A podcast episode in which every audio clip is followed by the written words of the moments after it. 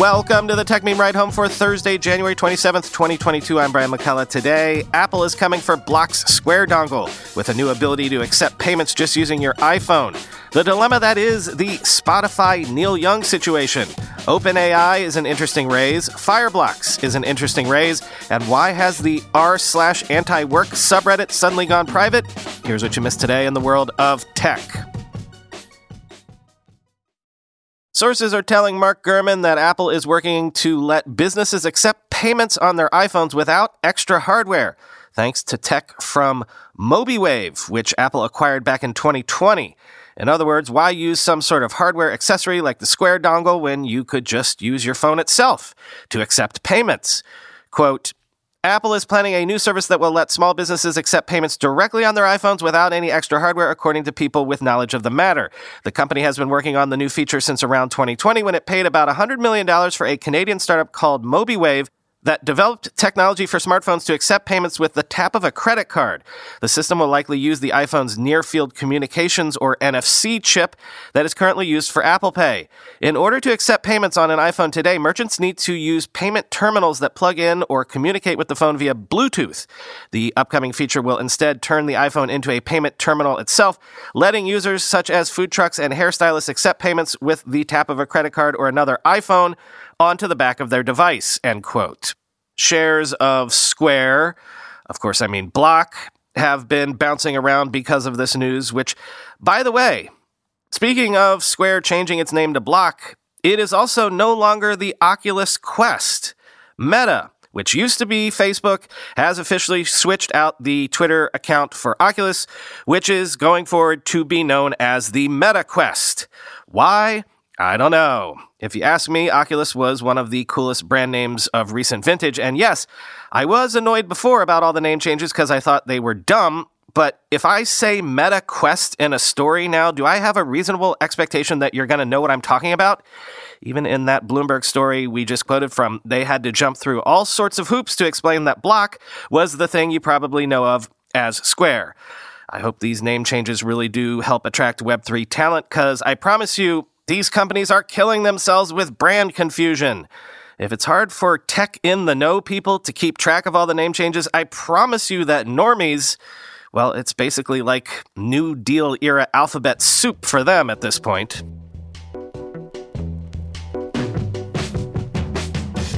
Here's another interesting dilemma. Spotify is removing Neil Young's music from their service after he gave the company an ultimatum between continuing to host his music and Joe Rogan's podcast because of Neil Young's concerns about COVID 19 vaccine misinformation on said podcast. Quote, Mr. Young's record label, Warner Music Group Corp's Warner Records, formally requested Spotify remove the music Wednesday. On Wednesday, Neil Young took more jabs at Spotify on his website, calling on others to join him in removing music from Spotify. I sincerely hope that other artists and record companies will move off the Spotify platform and stop supporting Spotify's deadly misinformation about COVID, he wrote, but added that he, quote, can't really expect that to happen, end quote. Spotify represents 60% of the streaming of his music to listeners, Mr. Young wrote and pointed listeners to where his music is still available to stream, including Apple Music, Amazon Music, and Qobuz, a high res music streamer. Mr. Young also thanked his label for supporting him in his wishes to leave Spotify, end quote.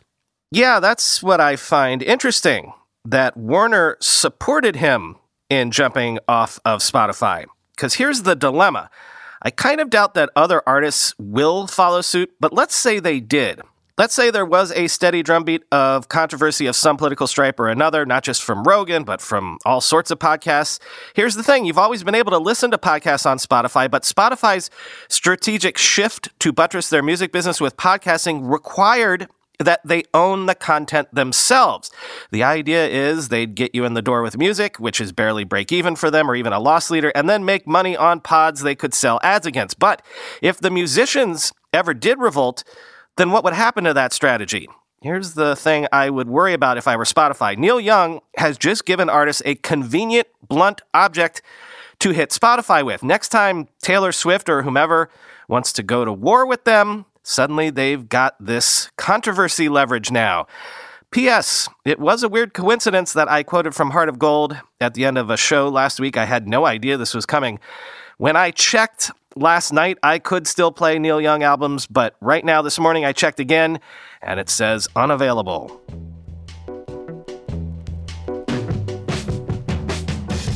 And a quick follow up to this the Wall Street Journal says the plan, as of right now, is for the Meta backed Diem Association to sell its technology to California bank Silvergate Capital, which we mentioned, I believe, yesterday, as a startup that serves crypto companies.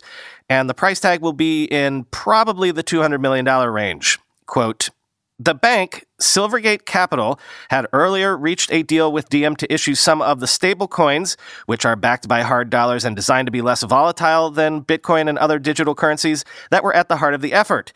The sale represents an effort to squeeze some remaining value from a venture that was challenged almost from the start. Facebook, now, Meta Platforms launched the project as Libra in 2019, pitching it as a way for the social network's billions of users to spend money as easily as sending a text message. In 2020, the group recruited Stuart Levey, former U.S. Treasury official and top lawyer at HSBC Holdings, as chief executive and ditched the Libra name in favor of Diem. The stablecoin deal with Silvergate was part of a revamp last year meant to appease regulators, end quote.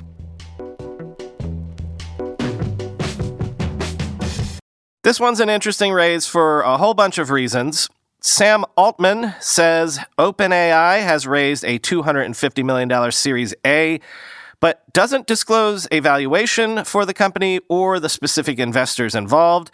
I think most of you know OpenAI, but in case you don't, it was co founded by Elon Musk, it was backed by Microsoft, and it's also that startup behind GPT 3, the big AI advance that everyone has been talking about over the last year.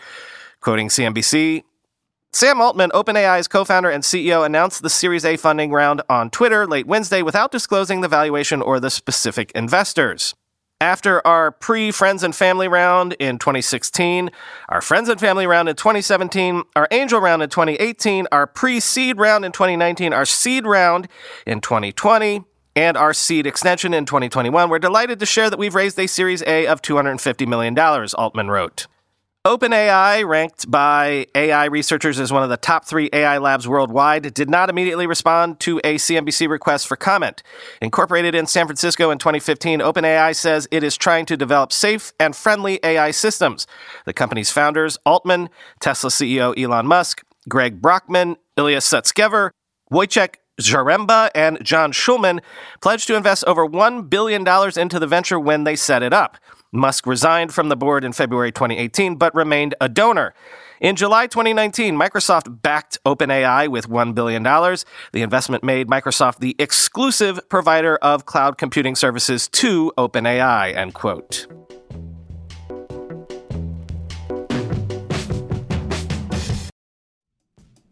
Let's be real for a minute. Most guys would wear a t shirt every day of their lives if they could. The problem is that most t shirts are not acceptable to wear at work or out on a hot date night. But today's sponsor, Cuts, has finally changed that. Cuts t shirts are such high quality, wrinkle free, and so buttery soft that you can look like you're dressing up even when you're dressing down.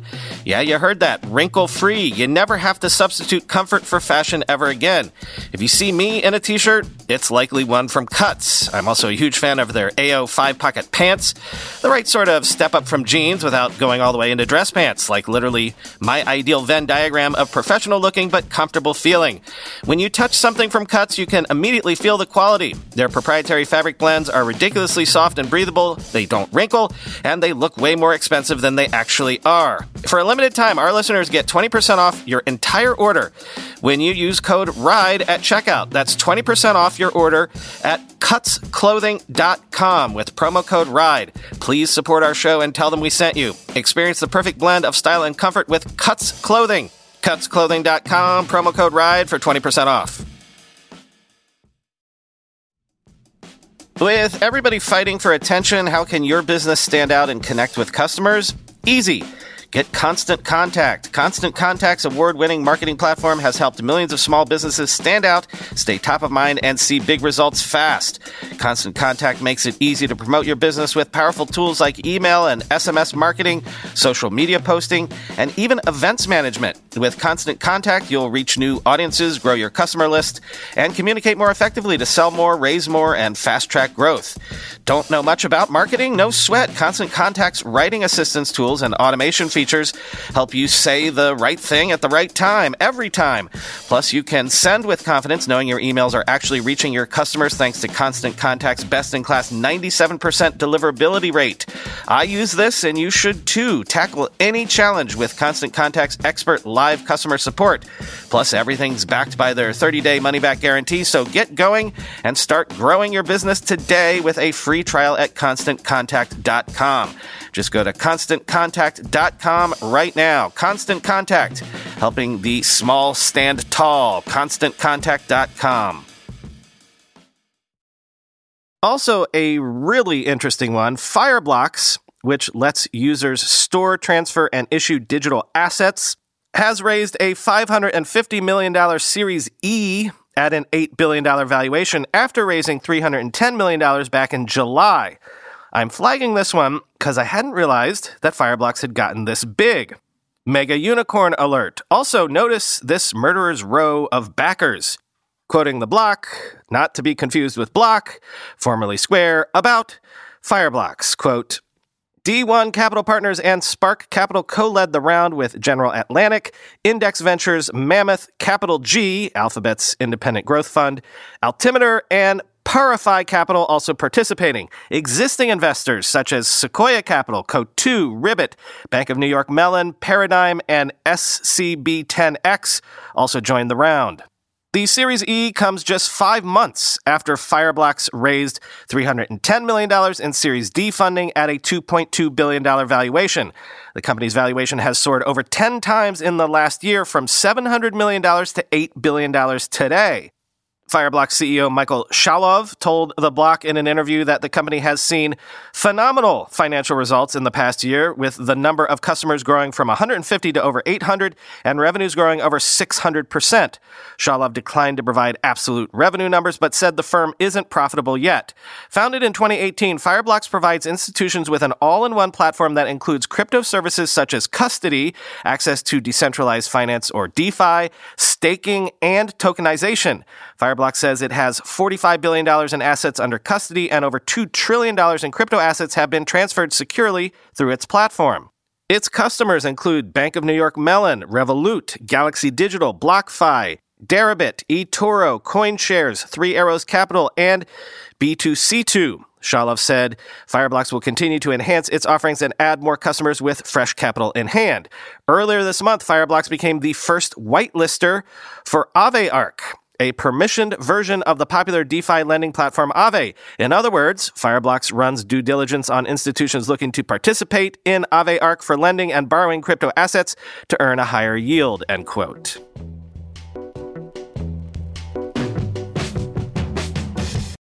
Reddit is conducting a small internal test, their words, of a feature that lets users set any NFT they own as their profile picture on Reddit, which, you know, so is everybody. But what I also wanted to tell you about is that Reddit's r slash anti work subreddit, the fastest growing non default subreddit with over 1.7 million members, suddenly went private on Wednesday, citing ongoing brigading. I've almost told you about r slash anti work a couple of times now. If last year was about r slash Wall Street bets being ground zero for the height of the trading mania, the short way to put it is that r slash anti work is ground zero for 2022's great resignation trend, quoting Bloomberg. The forum's slogan is unemployment for all, not just the rich. Although it's been around since 2013, subscriber growth spiked in the fall, doubling in the last three months alone. It's been fueled by discontent with the state of the labor market during the pandemic. More workers are refusing to accept conditions and pay that were previously the norm. Quote, the point of the movement is not to tell everyone to go quit your job immediately and don't think about the economic impact on yourself or your family. That's definitely not the message, one of the forum's moderators, Doreen Ford, told Bloomberg last month. The central aim of our mission is to undermine and subvert capitalism as much as possible and make it so that people don't have to rely on their jobs as much to pay rent, end quote. First conceived as a place to undermine capitalism, many are now using the group as a place to discuss workers' rights, air grievances against employers, and post cathartic screenshots and videos of people quitting. The forum has more than 1.7 million members and was the fastest growing non default Reddit on January 26, according to the site's public metrics. Now it's locked from view with a post that reads, We're closed while we deal with the cleanup from ongoing brigading and we'll be back soon. You don't need to request to join. We'll be back real soon. I promise. End quote. On Reddit, brigading usually refers to users from another subreddit conducting a coordinated campaign to disrupt another group. End quote. But what's interesting is that maybe there's even more to it. See, that same moderator that we just quoted, Doreen Ford, went on Fox News apparently for an interview recently and got into a bit of a back and forth with the hosts that did not go well. Quoting Mashable, in the subreddit Out of the Loop, which helps users keep track of what's going on with Reddit, Potato Lantern said that people on the anti work subreddit are indignant and frustrated that Ford was chosen to represent the movement and decided to do an interview with Fox News at all. A post on the subreddit preserved by the Wayback Machine, however, shows Ford explaining how the other moderators decided she'd be the best to do interviews because of her past media experience. This morning, the anti work subreddit was still public, but as Ford's interview gained traction, it went private. According to user Lucia Grace in the Out of the Loop subreddit, many of the posts and comments on r slash anti work were locked. Users were allegedly getting banned for discussing the interview. Eventually, the page released an FAQ thread about the Fox News incident, according to one user on r slash out of the loop, but that was later deleted. Reddit user Mr. SFW.com said the entire segment was designed to make Ford and the anti work movement look bad. Mission accomplished, end quote.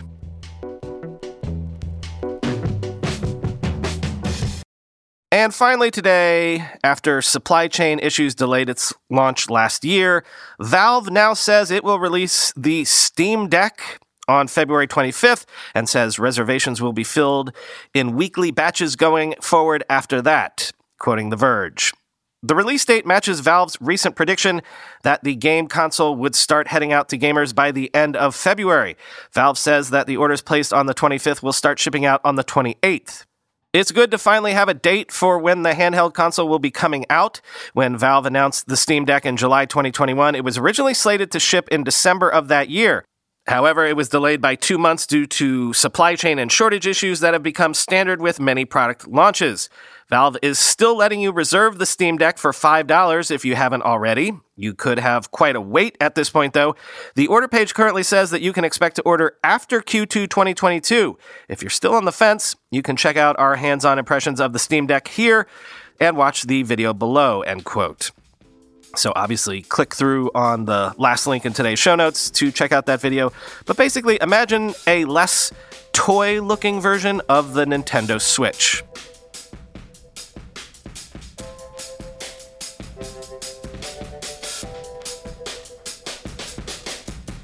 Tonight, Twitter Space, the usual time, 9 p.m. Eastern, 6 p.m. Pacific. We're going to have on the two guests that we didn't get to talk to last week. So, second try is the charm, hopefully. A deeper, more intelligent dive into the recent stock market chaos and what it might mean for the startup ecosystem as a whole. See you there. Talk to you tomorrow.